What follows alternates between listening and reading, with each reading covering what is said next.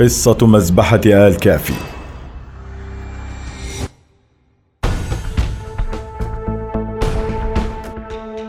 في عام 2008 ذهب كل من جارلي وبوبي وجارلز إلى منزل فتاة مراهقة صديقة لهم وحبيبة للمدعو جارلي ذو 19 عاما.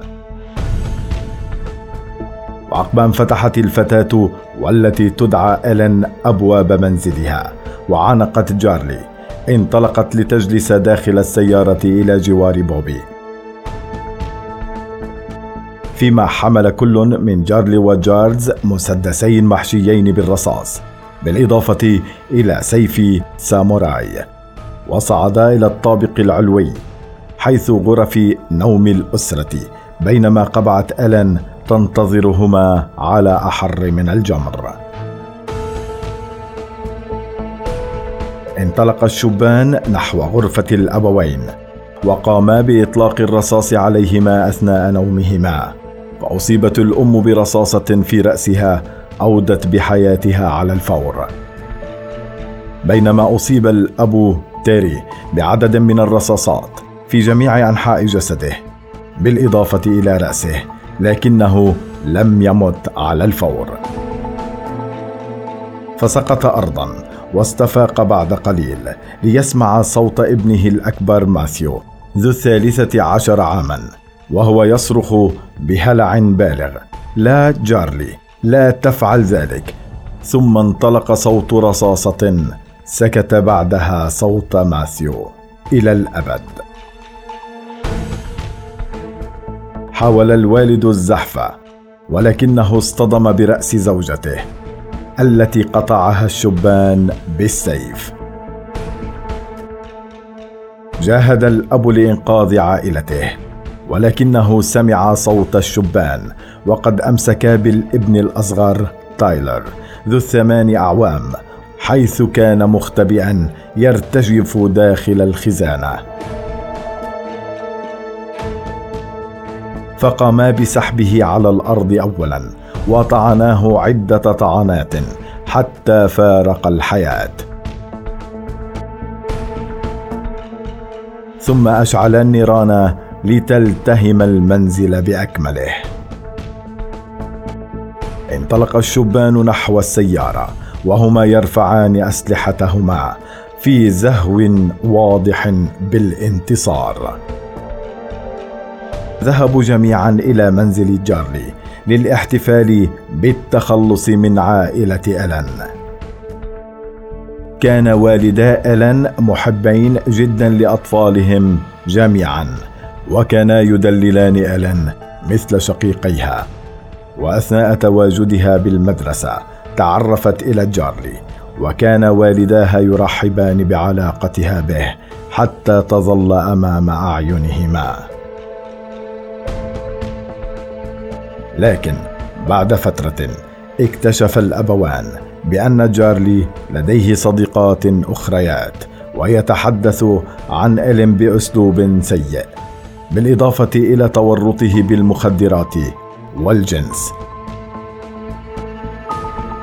فقرر الأبوان أن يمنعا ابنتهما عن تلك العلاقة، وما إن صارحاها بهذا الأمر حتى جن جنونها، هي التي تعرفت إليه قبل وقوع الحادث ب5 أشهر على الأقل، ولكنها رغم قصر تلك المدة إلا إنها هامت به حبا وكانت على استعداد لفعل أي شيء لأجل أن تظل برفقته.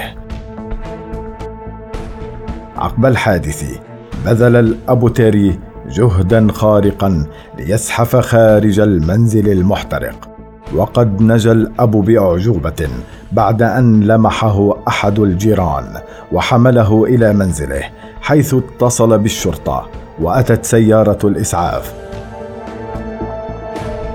وفي الطريق إلى المشفى أخبر تيري رجال التحقيقات بأن جارلي صديق ابنته هو من قتل الأسرة، وفي غضون ساعات تم القبض على كل من جارلي وجارلز وبوبي، واعترفوا جميعهم بارتكاب الجريمة، إلا أن نائلا ألقي القبض عليها عقب مرور عدة أيام بشقة شقيق جارلي. في البداية أنكرت الفتاة بأنها قد خططت لقتل عائلتها، وقالت بأنها كانت تعلم بأن جارلي سوف يأتي ليختطفها من بينهم، إلا أنها فوجئت بما حدث. تم الحكم على المراهقة ألان بالسجن 40 عاما دون إمكانية الحصول على العفو خلالها. وما أن علم والدها تيري بأن ابنته هي من خططت لكل ما حدث، حتى حاول الانتحار، ولكنه تراجع بعدما رأى حطام منزله حيث وقعت تحت يديه قصاصة من رواية كانت زوجته المتوفاة تقرأها، وكانت بالقصاصة المحترقة جزء يروي بأن بطل القصة قد ماتت زوجته وأبناؤه في حادث سيارة، إلا أن البطل أدرك بأن كل شيء يحدث هو إرادة الله، وأنه يجب على الشخص أن يتقبلها.